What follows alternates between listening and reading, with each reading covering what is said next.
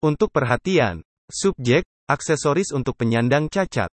Nyonya, Tuan yang terhormat. Seperti diketahui, berbagai perusahaan teknologi sedang mengembangkan alat bantu bagi penyandang disabilitas yang memiliki potensi besar untuk memudahkan hidup mereka. Namun ada masalah, ini adalah produk yang banyak sumber dayanya diinvestasikan dalam pengembangannya, oleh karena itu biaya finansialnya sangat tinggi. Penyandang disabilitas, seperti saya misalnya, sering kali tidak mampu membayar mahalnya harga produk tersebut.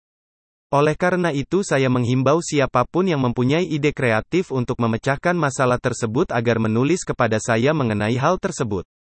Salam. Asaf Benyamini